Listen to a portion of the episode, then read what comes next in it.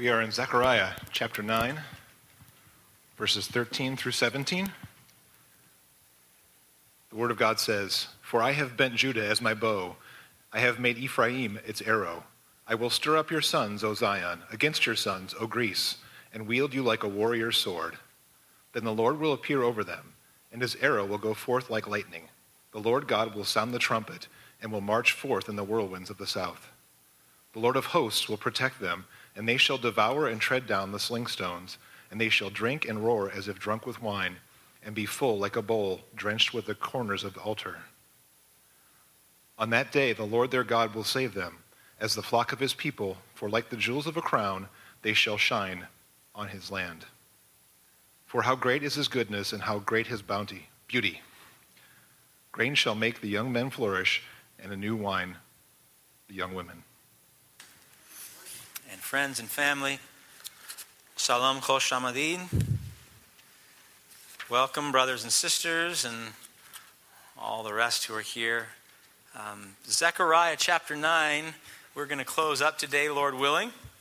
And I pray that it is a blessing to you. It has been to me.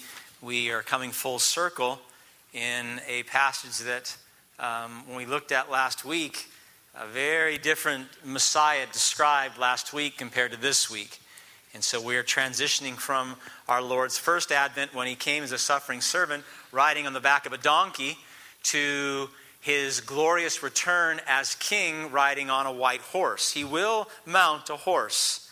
And we see that here in the time of Zechariah. In, going back to our historical picture, so we don't lose context of the teaching, uh, Zechariah is preaching to a people who had heard the amazing visions, those night visions that we had, uh, um, that we looked at all the way through chapter 8. Uh, where there were promises of the king's return and promises of the future glory of Jerusalem and promises of Judah being prospered and the king being present. And we had all these promises uh, that were given by Zechariah. Then the temple was completed in about three years of those prophecies, and then nothing. And so, as I, I mentioned last week, most most Bible scholars put this particular part of the prophecy 15 to 20 years later, and the prophet is being called back by God to encourage the people who are saying, Where is it? You know, you, you told us about these days of glory. You told us about the king returning. You told us that we will not be subject to a foreign throne, and yet we still are. And so, this prophecy that we looked at last week with Jesus coming first as a suffering servant and now culminating in his glorious return is again to encourage them as it is to encourage us. Because I've had enough dialogues over the past two weeks with people in this church saying, Tis time the Lord comes, isn't it? It would be good if he comes. We should always want him to come, but we want him to come on his time, not ours. We want him to come not because things are hard, but because we love him more than anything else. And so when you say, Come, Lord Jesus, come, don't say it because things are hard. If that is your mindset, then let's go back to Zechariah chapter 9 because he gives us words of encouragement to remain steadfast, to hold the line, to stay the course until that day comes. And when that day comes, by his grace and his grace, you will stand it in Christ. So let's look this morning at three things. One, how God stirs his soldiers. I don't know if you were listening to the passage when it was being read or even some of the songs that we were singing, there's a military tone to this whole dialogue. How God stirs his soldiers. Number two, how he leads into battle. And number three, how God saves and blesses his people. How he stirs his soldiers to action, how he leads them in battle. He goes before them, he fights on behalf of them. And now, how he will save and bless his people in the midst of all the noise and the chaos. Let's look at this first point and how God stirs his soldiers. The military language of this passage, if you remember from last week, it almost is in contradiction to Zechariah chapter 9, verse 10. If you have your Bible out, I'm just going to read to you. Last week, we're told that God will cut off the chariot of Ephraim and the war horse from Jerusalem, and the battle bow shall be cut off, and he shall speak peace to the nations. And so you read that and you think, well, good. Then God's not going to be engaging in this battle, and we won't have to fight, and we don't have to be soldiers, because I don't want to be a soldier anyway. I'm a peacemaker. And you say, well, how does this fit now with what we just read here in chapter 9, verse 13 and 14? The prophecy for today that we're reading, it has its partial fulfillment between Alexander the Great and the coming of Christ, okay? When Israel was still a theocratic state. So we see that partial fulfillment. And then we see its complete fulfillment in the eschaton, at the end time when Christ comes again, as we were singing, in all of his Father's glory, and, and wages this final battle, this final war against sin and death and Satan and his dominions. Okay, so we're in this really interesting time. He's not contradicting what he said in verse 10, he's adding another piece of the story. He's actually adding the end of the story, and we're going to get that today. And what he does here, and I love this, and it should be a call to attention for us, pun intended, that we are soldiers. He calls us into his military to serve a king and fight on the king's behalf. We have a vital role. God will deliver us, and he will deliver us through our participation in that deliverance. He doesn't say, I'm going to take care of it all, sit back, relax, go to church, have some popcorn, and watch a movie. He says, I'm going to deliver you, and you're going to come and fight in my army, and you're going to be victorious in my battle. And in the process, you're going to give me all the glory for it. Not passive, but vital in this process. Look at verse 13. He says, For I have bent Judah as my bow, and I have made Ephraim its arrow. The picture is so clear, right? It's a wonderful word picture. God is the divine warrior. He takes, he takes Judah as the bow, he takes Ephraim as the arrow, and he's about to shoot. He's going to strike a mortal blow to his enemies. And we, his people, the bow and the arrows, we're the ones that will be fighting. We're the ones that are engaged in this incredible battle that was taking place then, that took place at the time of Christ, and surely is taking place today. Even in our midst, even this very hour, that battle is raging. Look at verse 13. Through the prophet, God said, I will stir up your sons, O Zion, against your sons, O Greece, and wield you like a warrior's sword. Now, that, that almost every commentator is talking about a specific historical event, and I'm going to talk to you about it.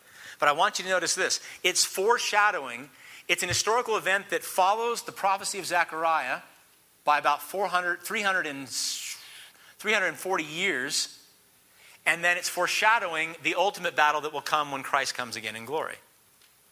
After the death of Alexander the Great, the Grecian Empire split up.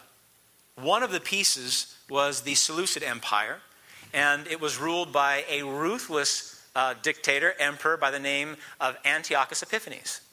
And Antiochus Epiphanes had a desire to put his boot on the throat of God's people.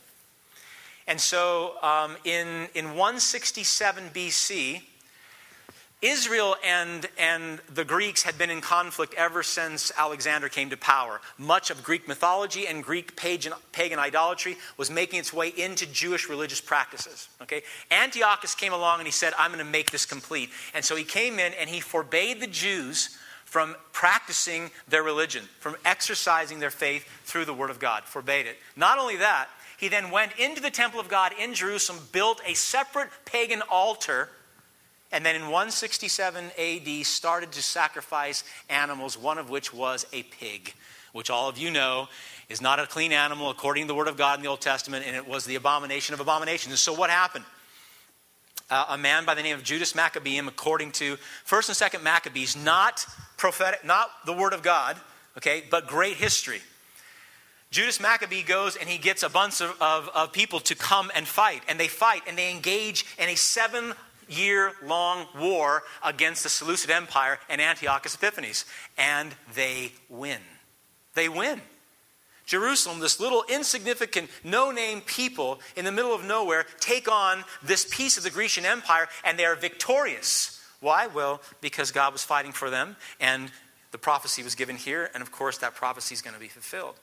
And so, when they, when they, when they were able to um, uh, get rid of all of Antiochus' troops. They became sovereign again for the first time since 586 BC. They once again were a sovereign nation and, and a sovereign people under God. And that lasted for almost 100 years until Rome came in again. But they, they, once they were able to uh, eradicate the Greeks, they came in, they established the temple worship again, they officially cleansed the temple. Um, Jonathan Maccabean became the high priest and, and, and they have a day to day Hanukkah, which you all know about. It's celebrated around the same time as Christmas. That celebrated the rededication of the temple to God. And so we have this amazing historical piece that came after the prophecy but foreshadowed this battle that would come when Christ makes his second return. It was a foreshadowing of the ultimate victory that God would have to fulfill the prophecy made back in Genesis chapter 3 do you remember the prophecy made in Genesis chapter 3 about Christ? Listen. And I will put enmity between you and the woman, and between your offering and hers. He will crush your head. That's Christ crushing Satan's head, and you will strike his heel. This victory that is discussed in Genesis chapter 3 at the very beginning of Christ coming again, foreshadowed here by the battle between the sons of Zion and the sons of Greece, culminates with Christ coming and doing the very thing that we long for him to do and wait for him to do, which is to make things right. To make things right, to come and fight once and for all. And he calls us into that battle at this very moment. Paul writes to Timothy, soldier Timothy, 2 Timothy chapter 2, listen. He says to his son Timothy, endure hardship with us like a good soldier of Christ Jesus. No one serving as a soldier gets involved in civilian affairs. He wants to please his commanding officer. Similarly, if anyone competes as an athlete, he does not receive the victor's crown unless he competes according to the rules. What does that mean? That means whether you like it or not, or whether you know it or not, if you know Jesus Christ as Lord and Savior, then you are a soldier in His army. Did you know that? That you actually signed up and you enlisted? Did you know that? That you are a soldier in his army and you are called to submit to the king and live in accordance with his rules. His dictates, he's king. Now, anybody who served in the military for even a brief period of time learns the concept of chain of command and submitting to orders. If you don't, you won't last long. You are a soldier in the army of God. The king reigns. And so we are called to submit. And if we want to be considered good soldiers of Christ, that means that we will, with our hope fixed upon Him by the power of the Holy Spirit, align our personal lives, our family lives, our church life, our work life, our play life with this King. He's our commander in chief. And so we say to Him, What saith you, King? he says, Live like this. And we say, By your grace and mercy and your power, we will. Submission to this King. It means that as soldiers, you fight. Soldiers are trained to fight. What will you fight for? Just about everything. Soldiers in the army of Christ will fight for our families. We'll fight to make sure that the idolatry of money and, and, um, and comfort does not make its way in and choke out our families. We'll fight for our marriages.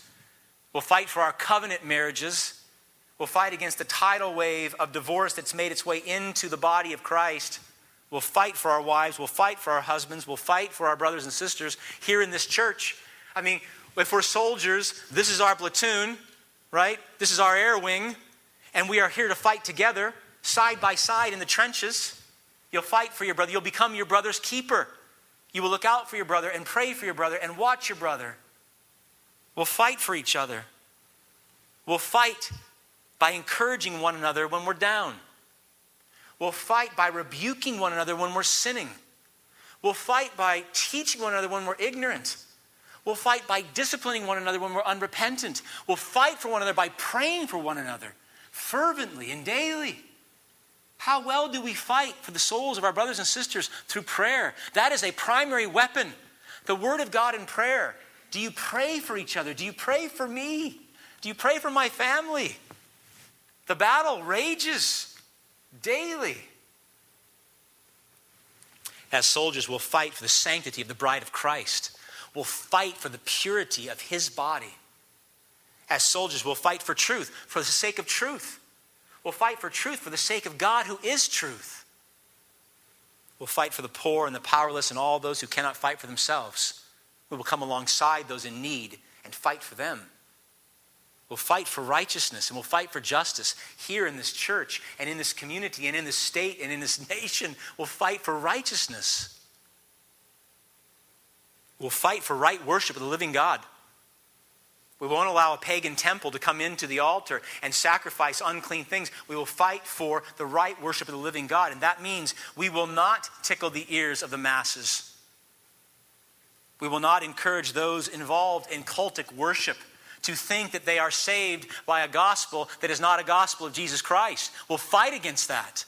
And that tide, saints, is moving rapidly where people who think they know Christ do not know Christ and they profess a completely different gospel, and we're not telling them for the sake of peace. What do I mean? A brother of mine sent me an article from the Christian News Network this past week to show you how tempting this temptation is to appease the masses and sacrifice the gospel. During the presidential campaign, Mitt Romney, who was running for the Republican nomination, got the Republican nomination, ran for president, is a Mormon. Franklin Graham, Billy Graham's son, had a comment removed from their website during that time that identified Mormons as a cult. It was on there before politics comes into play. The comment is completely removed. In fact, the whole piece pertaining to Mormonism was removed, even though it was true. In an interview, Graham said, I was shocked that we have ever had that on our website. We're calling people names. If we want to win people to Christ, how can I call them names? When asked if Mr. Graham personally believes that Mormonism is a cult, spoke, his spokesperson said that he has never made a declaration on the matter one way or the other. Later, he said, We may have some disagreements, and that's fine. He added, I am an evangelist. I want to reach as many people as I can. If I'm calling them names, it doesn't work. Saints, Mormonism is a cult. And if we're not going to make that statement according to the Word of God, then our evangelism will absolutely fail. Because if you've witnessed to a Mormon, they profess Christ and believe they are Christians too. We must make that distinction. To this, John MacArthur writes Listen, Mormonism is a damning religious system. It is so far from Christianity that it is more like paganism than Christianity. Evangelicalism is in a desperate situation, and that is made manifest by its inability to distinguish who is a true Christian. We have abandoned any clear understanding of what it means to be really saved, he asserted. We have no right to redefine salvation in our own terms in order to be popular or in order to be accepted. True historic Christianity has never been confused about what it means to be a Christian. As soldiers, we'll fight for the gospel of grace. We will fight to make sure that we understand what it means to be saved and what it means not to be saved. As soldiers, we will fight for the reign of God in our hearts and minds because, according to Jesus Christ in Luke 17, that's where the battle rages. Listen to what he says. The kingdom of God does not come with your careful observation, nor will people say, Here it is, or there it is, because the kingdom of God is within you. So, this battle that rages is our obedience that leads to eternal life, or our disobedience that leads to eternal death. We'll fight in our hearts and minds. We'll fight to captivate our, our, our, our, our thoughts and make them obedient to Christ. And that means we'll fight every day through scripture reading and study and prayer and fellowship and service and one another being together. Saints, if you don't realize there's a battle going on right now, you're in grave danger because you're in the midst of it. If you realize there's a battle going on right now, but you refuse to play by the rules of the battle, to submit to the king as we are to fight this battle, if you refuse to acknowledge right life, right worship according to the Word of God, then we are no different than engaging in pagan worship and slaughtering pigs on a false altar. God reveals to us through Zechariah this battle is real, that it's ongoing, and that He calls us, His soldiers, to fight in it. Look at verse 15. Verse 15 The Lord of hosts will protect them, his people, his soldiers, and they shall devour and tread down the sling stones, and they shall drink and roar as if drunk with wine, and be full like a bowl, drenched like the corners of the altar. The imagery here is so graphic, it's poetic in nature, and it's conveying this great victory that God and his people will have over all that sets itself up against the king everyone and everything that sets himself, herself, itself up against God, this will be their end. Devoured, tread down. The, those who are victorious shall drink and roar as if drunk with wine. The blood will be spilled like that, drenched on the corner of the altars. The imagery here is so amazing because it shows us that in that end battle of which we will participate as God's soldiers, Satan, the dominions of darkness, sin, death, hell, and all those who reject Jesus Christ as Lord and Savior, the eternal King, will be destroyed. All God's enemies will be devoured and trampled underfoot, and their blood will be spilled like the blood sacrificed on the altar to God. The battle is raging. The battle will get more intense. You are a soldier. The question is are we living as such? Or are we consumed with the affairs of civilians? Are we living daily as soldiers of Jesus Christ? Are we fighting daily as He's called us to fight? You say, I want to, but I'm afraid. I mean, if we're going to be really honest, many of us do not fight this battle because we lack courage. Many of us don't fight this battle because we know that if we do, people we love, family members, friends, members of the body of Christ, if we fight this battle in Christ and we walk the narrow line of the gospel and we submit to His word, people will not like us. People may hate us. It takes great courage to fight this battle. He said, I'm afraid. I just, I want to be, I want to be a soldier, but I want to be in the back lines doing logistics or something. Can I drive a truck and deliver food? I mean, do I have to wield a sword? You know, if the battle's raging in Iraq, can I hang out in Kuwait behind enemy lines? God says, absolutely not. Every single one of us is on the front line, and every single one of us is called to fight. So, how do you get the courage? Where do we get the oomph to fight daily? And well. Part number two God leads us into battle. Look at verse 13 and 14 again. This is so extraordinary. God goes, He goes before us, He's in the battle, He's the one who will win the battle for us. Look at verse 13. For I have bent Judah. I have bent Judah, God saying is my bow. I, God, have made Ephraim its arrow. verse 14. The Lord will appear over them, and his arrow will go forth like lightning. The Lord will sound the trumpet, and the Lord will march forth in the whirlwinds. What do you get the emphasis there? It's the Lord. I mean, what's the Lord doing? He's the one drawing the bow. He's the one firing the arrow. He's the one that's marching forth in the whirlwind coming out of the south. It's Him. He's fighting. And not only does that mean He's fighting right now for us in the midst of this battle, but we know on the cross of, that Christ died on that He's already won the ultimate battle. And so He's calling you into the ultimate battle because it's already victorious. It's like, you know, if you're an athlete and he calls you into a game to participate, if you're a football player, he says, come into this game and play in this game. And by the way, we're going to win. Well, how do you know? Because it's already taken care of and not rigged. Already taken care of. He's fighting, he has already won. And what he's saying to us, and this is where the blessing I think is missed, he's saying, come and fight in this battle in which I am already victorious. What does that mean? That means if you fight in the battle, you will be victorious with him. What does that mean? That means we should be boldly courageous. That means we should fight in ways that our friends and family and church members would be shocked. That we'd be so steadfast and courageous in the Lord because your end is guaranteed. Your victory is already complete. Now, when they heard this, the people of Zechariah's day are thinking, you got to be kidding me as they looked around. The temple, it's finished, and that's it. The walls, this is 50 years before Nehemiah. The walls are still, still destroyed. There's no security, there's no peace. We're still under a foreign throne. Where is this? But had they listened and had they heard this, they would have, it would have resonated deeply because they would have thought to themselves, wait a minute, this is our God. This is the God that we've heard about from our parents and grandparents. This is the God that's been told again and again throughout the history of these people and our history as well. No doubt they would have thought, wait a minute, there was a time when we were, in, we were slaves in Egypt and God fought against Pharaoh and he destroyed, destroyed his entire army in a moment in the Red Sea. That's right. They would have said, there was a time when our God appeared as a pillar of cloud by day and fire by night, and He protected us and He guarded us and He led us through the desert for 40 years. That's right, that's our God.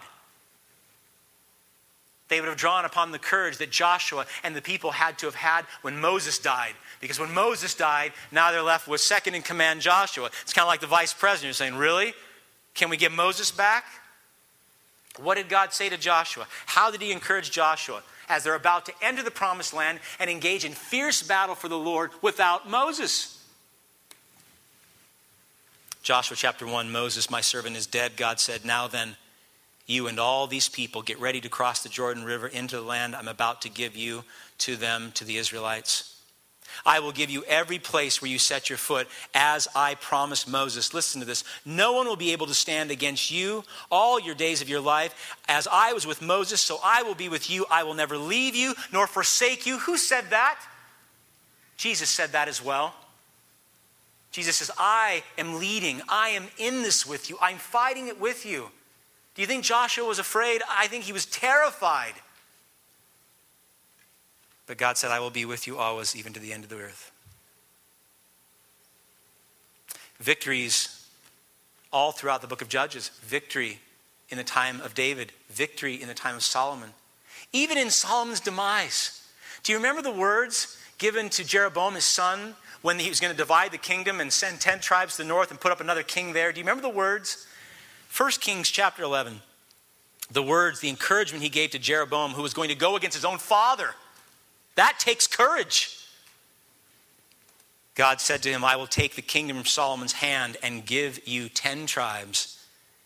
If you do, listen to this. He says to Jeroboam, If you do what I command you and walk in my ways and do what is right in my eyes by keeping my statutes and commands, as David my servant did, God said, I will be with you I will build you a dynasty as enduring as the one I built for David, and I will give Israel to you. Again and again throughout their history, they see God fighting on their behalf. They see a victorious God over their enemies. And so today, you say, Where is God now? Is he fighting? He's fighting still. Is he fighting now at this very moment? I mean, what are we doing right now? We, are doing a very dangerous thing, right? We have gathered to worship the living God the world hates. Not only have we gathered, but we're we've gathered and we've prayed to Him and we've, we've had a time to sing to Him and we're proclaiming the gospel truth to Him. This is a dangerous thing. And we may not think so in this country, but you do this in many other places in the world and we would not live through this day. God's fighting right now at this very moment on our behalf. And so the promise that He gave to Moses and Joshua, the promise He gave to David and Jeroboam, applies to you and applies to me and applies to this church if what? If we keep his commands and walk in his ways and do what is right by keeping his statutes. That's what he said to Jeroboam. I'm your king, follow me. I'm your king, submit to me. I'm your king, exercise my teachings. And then what? I will fight for you, and you will be victorious. It doesn't say, keep my commands, walk in my ways, do what is right by my teachings, and your life will be trouble free. It doesn't say that. It doesn't say, submit to me, your king, and all your troubles and all your anxieties and all your controversies will go away. It doesn't say that. It says, fight for me, follow me, submit to me, and in the midst of the mess, because if you follow Christ, it'll be a mess, right? How many of you got that lie that if you follow Christ, all will be well? It will ultimately. You follow Christ in this life, and it's a mess to stand up for the truth, to stand up for a Savior. He says, Follow me, submit to me, obey me, and then when the fight comes, because it will come, I will be victorious for you. I will fight for you. I will fight for you. My children, my flock. This is the promise that he gives to us as well. And he can give this because Jesus Christ is the only man in human history that did exactly what God said. He kept his commands perfectly. He walked in his ways perfectly. He obeyed his statutes perfectly. He's the only man in all of human history that did exactly what God said, and God did not fight for him. You say, well, that's tragic. It is. The greatest tragedy in human history is that the one perfect man God the Father did not fight for. In fact, he did the opposite. When Christ went to the cross, God forsook him. You say, well, why would he ever do that? Why would he do that to a perfect man? And you know the answer. You've heard it a hundred times. I pray you heard it, hear it a hundred more. Why? so that we, those who are not perfect, those who do not walk by his ways, those who do not submit to his statutes, he will fight for us. Why? Because Jesus Christ died on the cross so that we might live. Jesus Christ, the perfect man, was subject to the wrath of God so that we, the imperfect people, can receive his grace and salvation instead. It's the most extraordinary thing. I pray you never grow tired of hearing it. I pray I never get, grow tired of teaching it. God the Father did not forsake his Son on the cross because he didn't love his Son. He forsook his, his Son on the cross because of his passionate love for his church and his desire to glorify his Son in a most unique way as Savior of the world. And so he did forsake him. And that means that Jesus Christ, God the Father, allowed his Son, Jesus Christ, to be arrested, mocked, ridiculed, beaten, falsely accused, and crucified on the cross. In our passage, devoured and tread upon, allowing his Son's precious blood to be spilled upon the four corners of that altar as a sacrifice for us so that God could see us through the battle, so that God could come alongside of us, the disobedient, the, the rebellious of heart, and fight for our glorious end in Him. The prophet Isaiah tells us this with great courage as well. He says, This is what the Lord says He who created you, O Jacob, he who formed you, O Israel, fear not. Church, fear not. For I have redeemed you, I have summoned you by name, you are mine. Don't you love hearing God say that? He says, I've summoned you by name, you're mine. You say, say it again. God said, I summoned you by name, your mind. When you pass through the waters, I will be with you. When you pass through the rivers, they will not sweep over you. When you walk through the fire, you will not be burned. The flames will not set you ablaze, for I am the Lord your God, the Holy One of Israel, your Savior. That's your God if you know Jesus Christ. That's your God if you know Jesus Christ. Verse 14 The Lord will appear over them, and his arrow will go forth like lightning. The Lord God will sound the trumpet and will march forth in the whirlwinds of the south. Now, if you've never studied Zechariah before, and that's the first time you've heard that read, you'd be saying to yourself, That sounds familiar. There are things in there that sound incredibly familiar to things I actually read in the New Testament. Where? Mark chapter 24, verse 30. At that time, the Son of Man will appear in the sky above them in Zechariah. Luke 17, 24. For the Son of Man in his day will be like the lightning which flashes and lights up the sky from one side to the other.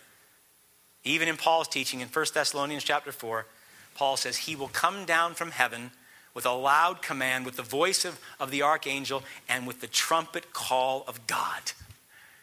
You know what this is. I mean, verse 14 is his glorious return. It is this magnificent return when the Bible says he's going to come in all the, the glory of the Father with all the heavenly hosts and his what? His army, his soldiers. Who's that? That's us. One final battle. Last week, we saw the same king come on the back of a donkey into the city of Zion and be nailed to a tree. That's not how he's going to return. He's not going to come on a donkey. He's not going to come in humility. He's going to come in power and majesty and might, so utterly terrifying that anybody who hears this and does not believe that is not hearing this. He will come for all the world to see. They will see his arrow. They will see the lightning. They will hear the trumpets. And they will see the heavenly hosts. This is the great eschatological second coming of Jesus Christ. And it is grand. And it's not a story. And it's not a myth. Now, if we really believe this, if we believe that this God is going to come in this fashion, that he's going to actually usher heaven to earth, and there's going to be this universal judgment, and that every person ever born, the living and the dead, will be raised, and the big and the small, the great, all that will be brought before the throne of Christ, if we believe that to be true, what is our response to that other than utter terror? Because I got to tell you, that, that scares me deeply. What do we do with that? I guess the first question would be do you believe it? Because if you don't believe it, then, well, whatever. Whatever. nice story. But if you believe it, what's the response to it? Jesus tells us. You know, I love the Bible because you don't have to speculate. You know, the Bible gives you all the answers. It really does. You don't have to go, what should I do? He tells us. The Bible always asks us questions and then it gives us the answer. It's like those open book tests you used to take from those instructors that did, really didn't want to teach you, and the answers are there. It's not a test. The Bible gives us the questions and the answers. Here's the answer Jesus said in Luke chapter 21, after describing his glorious return, You say, Well, what should we do, Lord? This is what he says. He says, Be careful. Be careful. Interesting. Be careful, or your hearts will be weighed down with dissipation, self indulgence, drunkenness, and the anxieties of life. Listen, saints, with all your might. And that day will close in on you unexpectedly like a trap, for it will come upon all those who live on the face of the earth. That's everybody. Be always on the watch and pray that you may be able to escape all that is about to happen and that you may be able to stand before the Son of God this warning is so perfect for our time, saints, because what he's saying is, you, in light of this truth, in light of this second coming, in light of Zechariah chapter 9, verses 13 to 17, you must be careful, you must watch, and you must pray. Because it's going to come on many of us like a trap. We're not going to be ready. And how appropriate for contemporary American culture. Did you see that? Self indulgence, we don't have a problem with that. Drunkenness, we don't have a problem with that. Anxieties of life. Doesn't that describe us today? It's here and now. Described by many from other places as a fat, dumb, happy culture. Jesus says, don't fall into that trap. Don't become complacent. Don't become lazy. Don't, don't have your entire life be based upon self indulgence, what you want, how you want it. Don't be filled with anxiety. Oh, if there's one prayer I could have answered for us would be strike away the anxiety completely. Destroy the anxiety that we might walk every day in the peace of Christ. For myself, I pray that. Jesus says, be always on the watch. What are we watching for? Him. Be always on the watch for Him. For Him. And pray. Pray that you may be, able to escape all that is about to happen and that you may be able to stand before the Son of Man. Watchfulness and prayer. Watchfulness and prayer. That's the right response to this teaching. If he's going to come again, and he's going to come again like this, we better be watchful and prayerful. Watchful of ourselves. Watchful of one another. Why? Because we're soldiers in the same trench. Watchful of our church. Praying. How many of you think you'll go to work tomorrow? How many of you absolutely believe you're going to work tomorrow? What if he comes tonight? You say, No work tomorrow. that may be good, it may not be good. Will you stand before him in Christ? I asked a brother of mine this morning, this morning, yesterday, what are you going to do when the Lord comes again? How are you going to stand? The answer is Christ, Christ, Christ.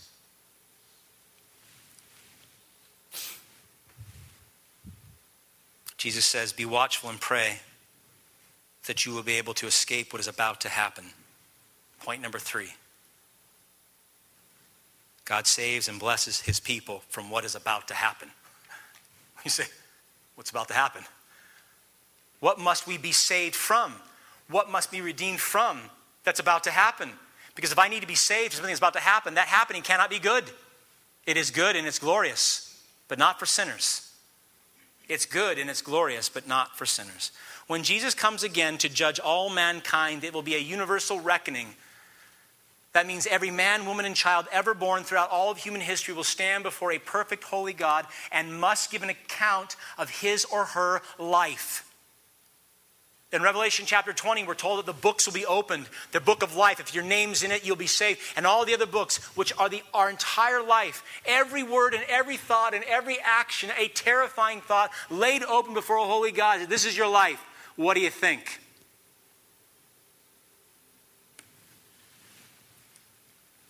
This great day, where the great and the small will be brought before the throne of God, it will be a bloodbath. And I'm not using that in a hyperbolic sense. It'll be a bloodbath because that's what the scripture says blood, much blood. In that great day, according to Amos, listen, there will be wailing in all the streets and cries of anguish in every public square. There will be wailing in all the vineyards, for I will pass through in your midst, says the Lord. And then he says, Listen to this. He says, Woe to you who long for the day of the Lord. Why do you long for the day of the Lord? That day will be darkness and not light. It will be as though a man fled from a lion only to meet a bear, as though he entered his house and rested his hand on the wall only to have a snake bite him. Will not the day of the Lord be darkness, not light, pitch dark without a ray of brightness? Who will escape this? Who and how will anyone be able to stand before the Lord and not be utterly destroyed in the darkness that comes? Verse 16. It's a verse that when Pastor Todd was reading it, I prayed, it caused your heart to leap because it was speaking to you. On that day, that is the day of judgment, the great day of the Lord, the day the Lord comes again, on that day, the Lord their God will save them as the flock of his people, for like the jewels of a crown, they shall shine on his head. So let's step back. How do you escape this great judgment? You must be saved. You cannot save yourself. There's nothing you can do. There's no work, there's no good deed. There's no ministry. There's no prayer. There's, you cannot save yourself. You must be saved. Are we all good on that? On that day, you must be saved. Okay, good. Who will save you? It must be God. God is the only one that can save you from this day. God is the only one. It says in verse 16, on that day, the Lord their God will save them. And we've already established that's through Christ, that's through the work of the Savior. By His work, not your work. You'll be saved if you put your faith and trust in Him, Jesus Christ, the Son of God, becoming one of the flock of His people. So, if we must be saved and we must be saved by God, then the compelling question here in verse 16 is at the end of the first part of the sentence is, On that day, the Lord their God will save them. The compelling question is what? Who's them? Who's he referring to? Is it everybody? Because it's everybody, then it doesn't matter. Or is them a select few? According to this, it's the pastor, the flock, right? It's his sheep. It's his sheep. Those who belong to him will be saved by God. Now, most people in this country, Christian and non Christian, believe that when they die, they will go to heaven. It's another way of saying that when they die, they will be saved. They won't, they won't be subject to the judgment of God. In fact, interesting polls almost 100% of those who attend church, almost 100%, that's hard to get, but almost 100% of those who attend church in this country believe that they are or will be saved. Almost 100%. It's a pretty high number. They believe that they will be spared this judgment day when God comes again to judge. But it's interesting when you ask the follow up question, How will you be saved? that 100% response changes dramatically. Because the general response in the contemporary American church today is that people believe they'll be saved by being good. And we just said what? You have to be saved, you have to be saved by God. But most people in the church who believe they're going to be saved will be saved because they, they're good enough, not by the grace of God, not by the sacrifice of on the cross, but because they are good enough. And that's because sin has so permeated our consciousness in the church that we have dismissed the gospel of grace and salvation by Christ alone, and we've created a relative standard of goodness, and we measure ourselves against it. That means this you don't, you don't engage in any major thefts. Major thefts. Petty thefts, okay. Major thefts, right? You, you don't you don't go out and engage in, in, in drunkenness and, and, and adultery that hurts anybody. You don't tell a lie that puts someone in jail. You don't engage in a billion dollar Bernard Madoff Ponzi scheme. And, and if, you, if you don't do those things, then you're all right. You're all right in our thinking, we're all right, not perfect, and therefore we say to ourselves, God's not going to cast us into hell because we're not perfect. And what we've done is we've become experts, at creating a standard of goodness that is all our own. It's ours. And then we adjudicate ourselves before God based upon our standard.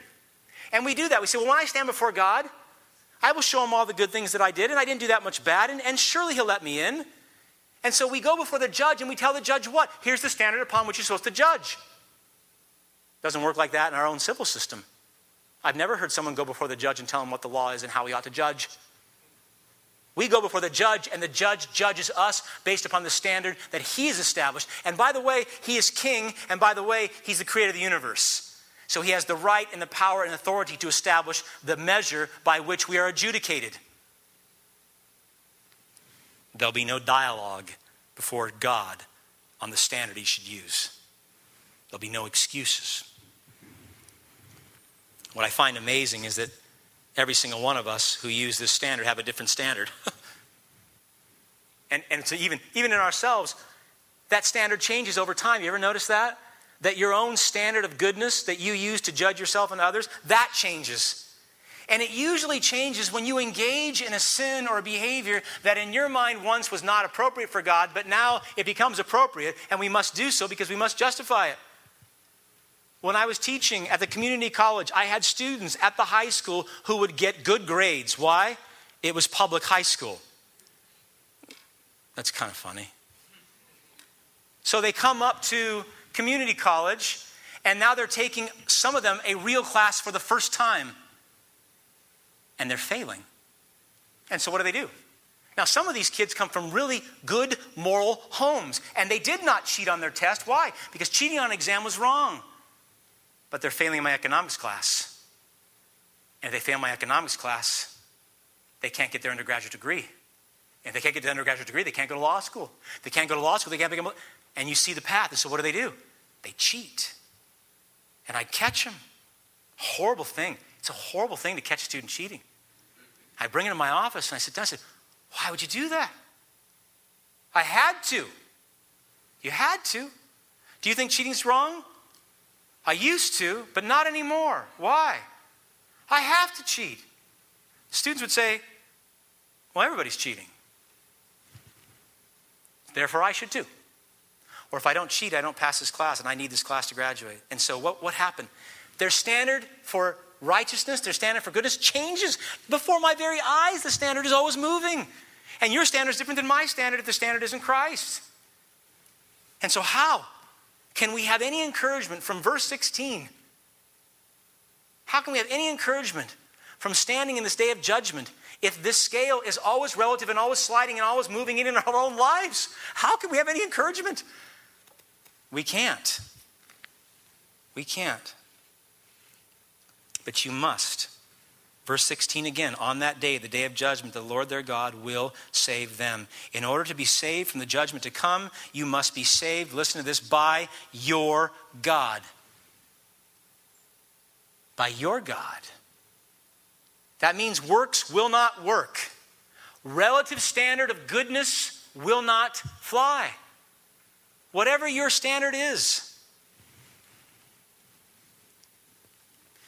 You know what's hard? Even even non believers, apart from Scripture, should be able to render this conclusion. I mean, do you remember? I'll give it to you. Mark chapter 10. Remember when the man came up to Jesus and fell at his knees before him and he said, Good teacher, what must I do to inherit eternal life? What must I do to be saved from the wrath to come? What did Jesus say? He says, Why do you call me good?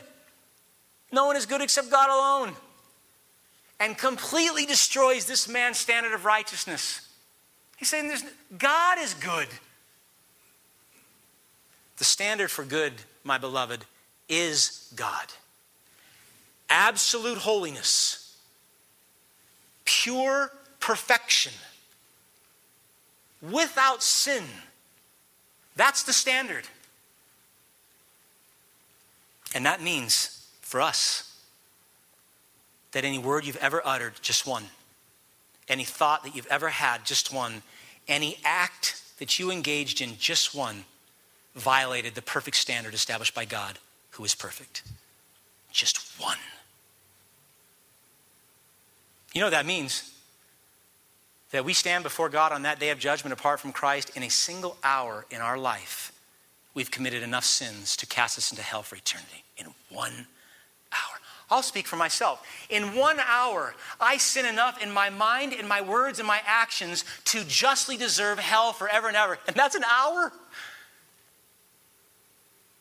I'll give you, let's do this. Let's say that you only committed one sin a day, which we know is impossible, but let's say you did just one sin a day. Let's say you lived for 80 years. That's over 29,000 sins that you bring before a holy God. Will that be your argument? God, it was only 29,000. Why are you so upset? How many people do we have to murder to go to jail in our broken judicial system? One. How many times do you have to commit armed robbery to go to jail in our broken judicial system? Once. Now, if we get that here, how much more before a holy God? What will we say? We'll have no excuse, especially when the books are opened and that number goes from thousands to millions to billions. I remember a former student. She was a, um, a practicing conservative Jew. And uh, it was a Friday, and she was hustling about, and we usually had good dialogue about Torah and Mishnah Torah and all those things that she lived out. And I asked her, I said, What are you going to be doing before your Sabbath? Because they, were, they strictly adhere to the Sabbath, sundown on Friday, sundown on Saturday. And they would get everything ready for it. She goes, Well, before the sun goes down, I'm going to go out and do some mitzvahs. You know that term mitzvah? Have you heard it before? Uh, in the Hebrew, it simply means command. Um, but for a conservative Jew, it means uh, an act of kindness or an act of charity. And so I said, Well, where are you going to go do your mitzvahs? She says, Well, we're going to go you know, down here across the street from the campus and try to find people that we can help out and minister to. And I said, Why will you be doing these mitzvahs? She says, Well, you know. And of course I knew, but I wanted her to tell me. I said, Will you be doing this because you love them? Mm, yeah, she was a very honest young lady. She goes, Well, not really. I said, Will you be doing it out of your love for God? No, not really. I said, Well, why will you do it? She says, You know. I said, Tell me. She says, Because there's a ledger, there's a scale and she realized that on one side of the scale, there was all this sin. And in their teaching and in their, their theology, they thought if they could get this scale to just balance out and go a little bit heavier, if they could get these mitzvahs, these good deeds, to outweigh their bad deeds, then maybe God would forgive them. Maybe. And so I asked her, I said, How do you know when you've done enough mitzvahs? She goes, Ah, oh, you never do. You just got to keep doing them. I said, Do you have any assurance in your hope in that? She said, None at all. And I said, Would you like some assurance in the hope in that? I share with her the gospel. Saints, we are not about mitzvahs. We're about Jesus Christ and his mitzvah on the cross. What does it come down to? It comes down to who your God is this verse comes down to who your God is. Most Americans, between 70 and 82%, still say that God, the Christian God, is their God. They still say that. Now, on the one hand, that's good, right? Because according to this verse, look at verse 16 again. It says, On that day, the day of judgment, on that day, the Lord their God will save them. In the Hebrew, it literally says, The Lord Yahweh, their God, Elohim, Elohim, will save them. In other words, it's saying the one true living God, Jehovah God, will save those whose God is their God, Elohim. In other words, your God means everything. Who your God is will determine whether or not you make it through the great day of judgment. If it is the God of the Bible, if it is Jehovah, if it is Yahweh, you will be saved. If it is any other God than Jehovah, Yahweh, you will perish. You'll perish. All other gods, personal or national, have no power to save the soul. In the book of Judges, we're told this Judges chapter 10 that again the Israelites did evil in the eyes of God. You're not shocked if you read the book of Judges. That's the theme, right? They served the Baals and the Asheroths. Listen closely. And because the Israelites forsook the Lord, Yahweh, and no longer served him, he became angry with them. He sold them into the hands of the Philistines and the Ammonites, who were who that year shattered and crushed the Israelites. For 18 years they oppressed all the Israelites. Listen. Then the Israelites cried out to the Lord, We have sinned against you, forsaking our God and serving the Baals. The Lord replied, Listen to this reply. When the Egyptians, the Amorites, the Ammonites, the Philistines, the Sidonians, the Amalekites, and the Moabites oppressed you, and you cried out to me for help, did I not save you from their hands? But you have forsaken me and served other gods, so I will no longer save you. Go and cry out to the God you have chosen. Let them save you when you're in trouble. The only God that has the power to save on the great day of judgment is Yahweh, Jehovah. And he must be your Elohim. He must be your personal saving God. And if he is not, then that day will be one as described in verse 15 with much blood being devoured and trampled upon. And that means this, saints, because all of us will say what? All of us will say, Yahweh is my God. All Christians profess that Jesus Christ is their Lord, is their Elohim. We all say it. But does that mean that He is? Does that mean that because we sing to him and because we pray to him and because we listen to a pastor preach on and on and on about him, that he is indeed our God? Is that what it means? Because we go to church and we, and we give some of our time and our money and we serve, is Yahweh our Elohim? Or might our Elohim be something or someone else? I'll, I'll rephrase the question who or what is the one thing that you love most? Who or what is your ultimate desire? Who or what brings you the greatest satisfaction? The one person or power or possession in whom you have placed your identity and your trust and your faith and the satisfaction of your soul, that's your Elohim. That's your personal God. In the Western church, many of us, we're going to be real blunt. It's money. I mean, it's money. In the Western world, it's money. Money will not provide you any protection on the day of the Lord. You know, Ezekiel actually prophesied to this. On that day, he said, They will put on sackcloth and be clothed with terror. Their faces will be covered with shame, and their heads will be shaved. They will throw their silver into the streets, and their gold will be an unclean thing. Their silver and gold will not be able to save them in the day of the Lord's wrath. Your money will do you no good when, the, when Christ comes again in glory. Do you know that? Is your money your Elohim? Is your money your Lord? For others, their true God is a relationship other than Christ. It's another person. For some, it's a husband. For others, it's a wife. For some, it's a child. For some, it's a grandchild. For some, it's a best friend.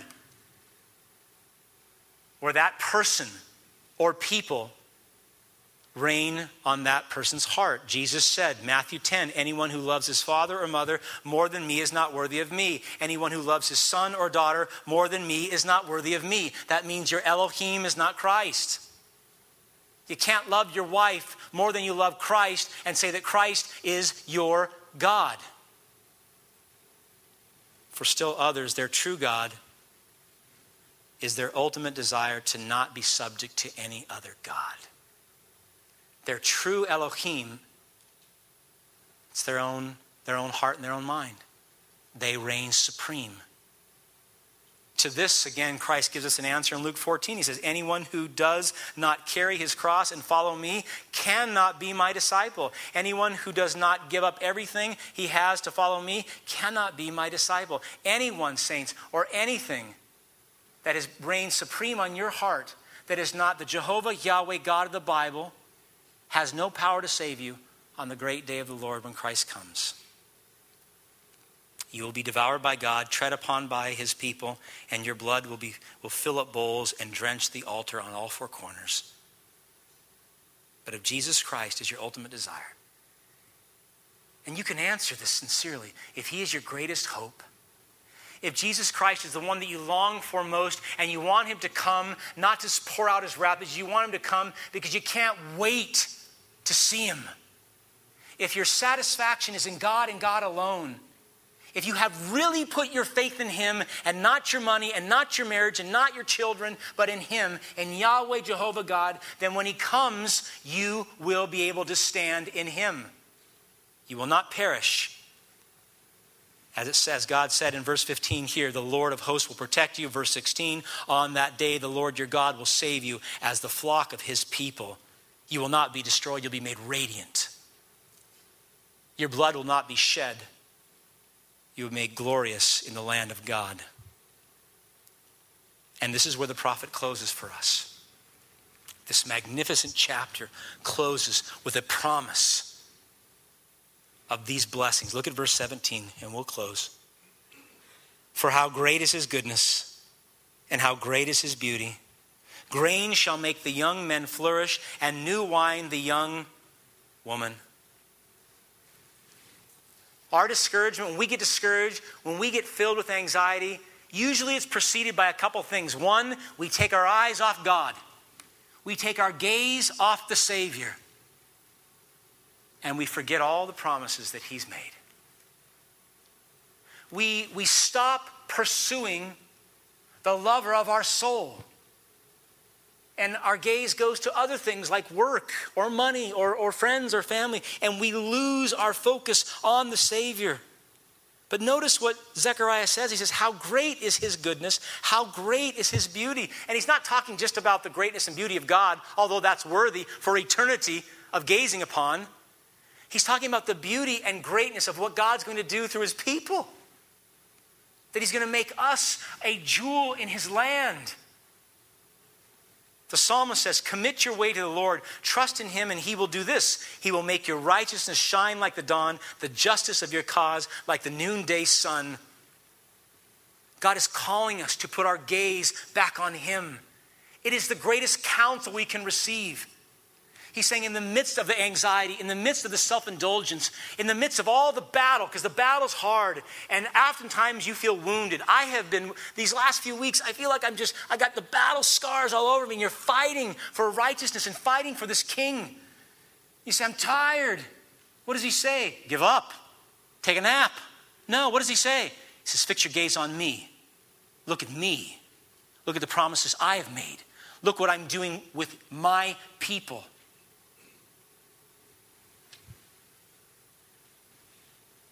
He says, Look to the Lord, Psalm 105, and his strength.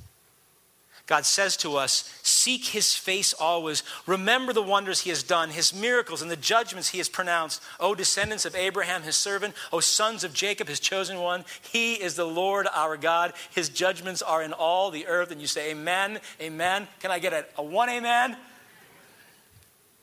No one compares to the goodness and beauty of our Lord.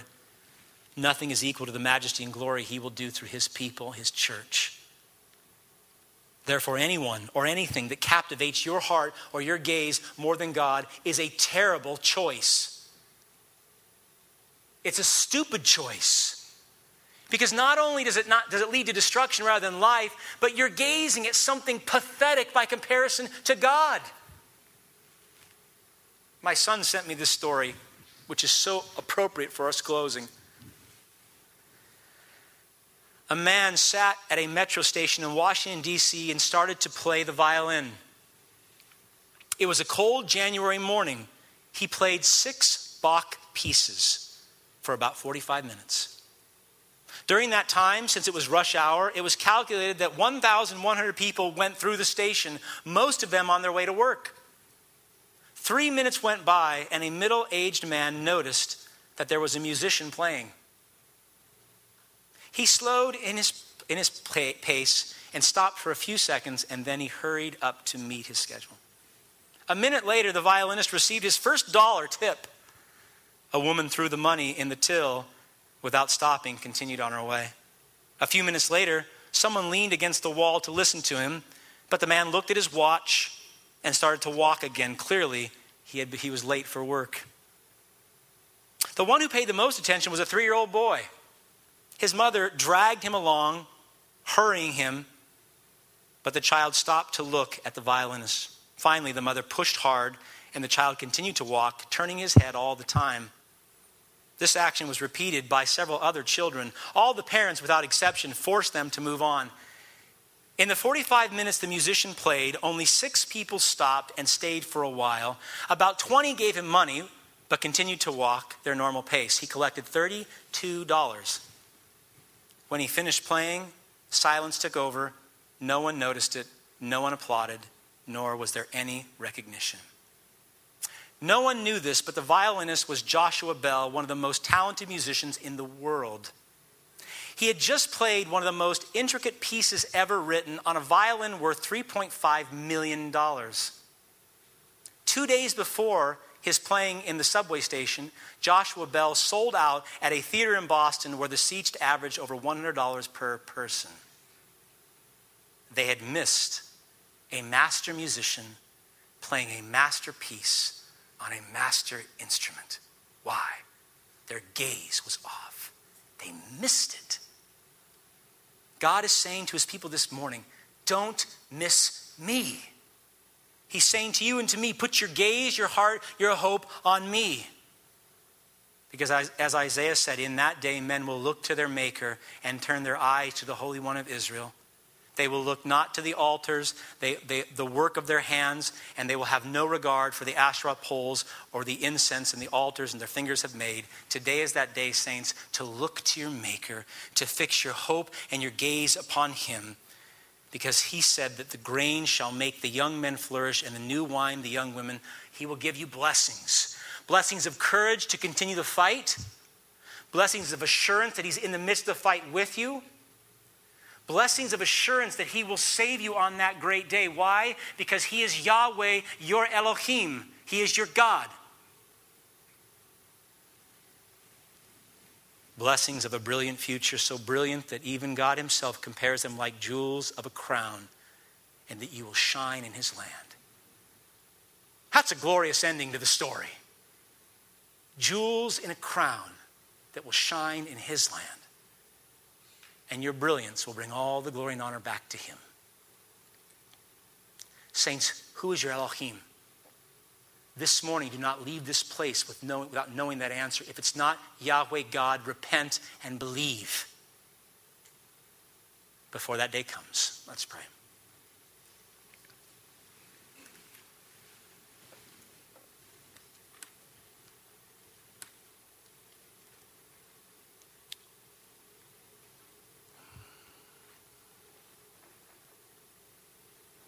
Father, when that day comes, and we know that it is coming soon, no one will be able to stand before you apart from Christ. We know this.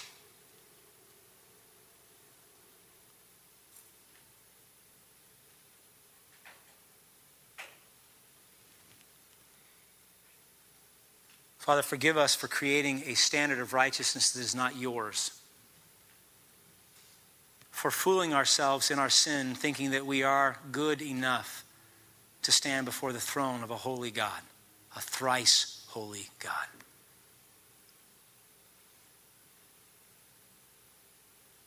I pray that in light of this teaching, Lord, that we would do as your Son said. We will be watchful of ourselves, we will be watchful of one another, and we will pray so that we won't fall into that trap.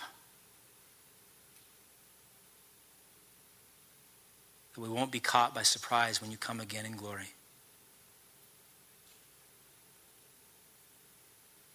Father, give us the wisdom to see that gazing upon anything or anyone other than you is foolhardy. And that end is destruction.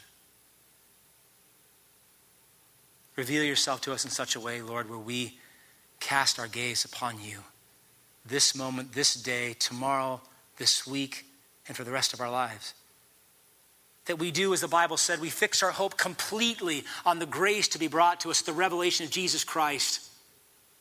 We do that by your strength and your power. And then as we leave this place, Lord, as good soldiers, we fight this fight for our souls, for our families, for this church, and for this community. We fight as you've told us to fight. bringing the gospel of grace to the lost, encouraging our brothers and sisters in the faith, doing a great work through you here at Camden. Bless us, Lord, I pray, in such a way that we might bring you honor and glory. For you are worthy of it all. In Christ's name, amen.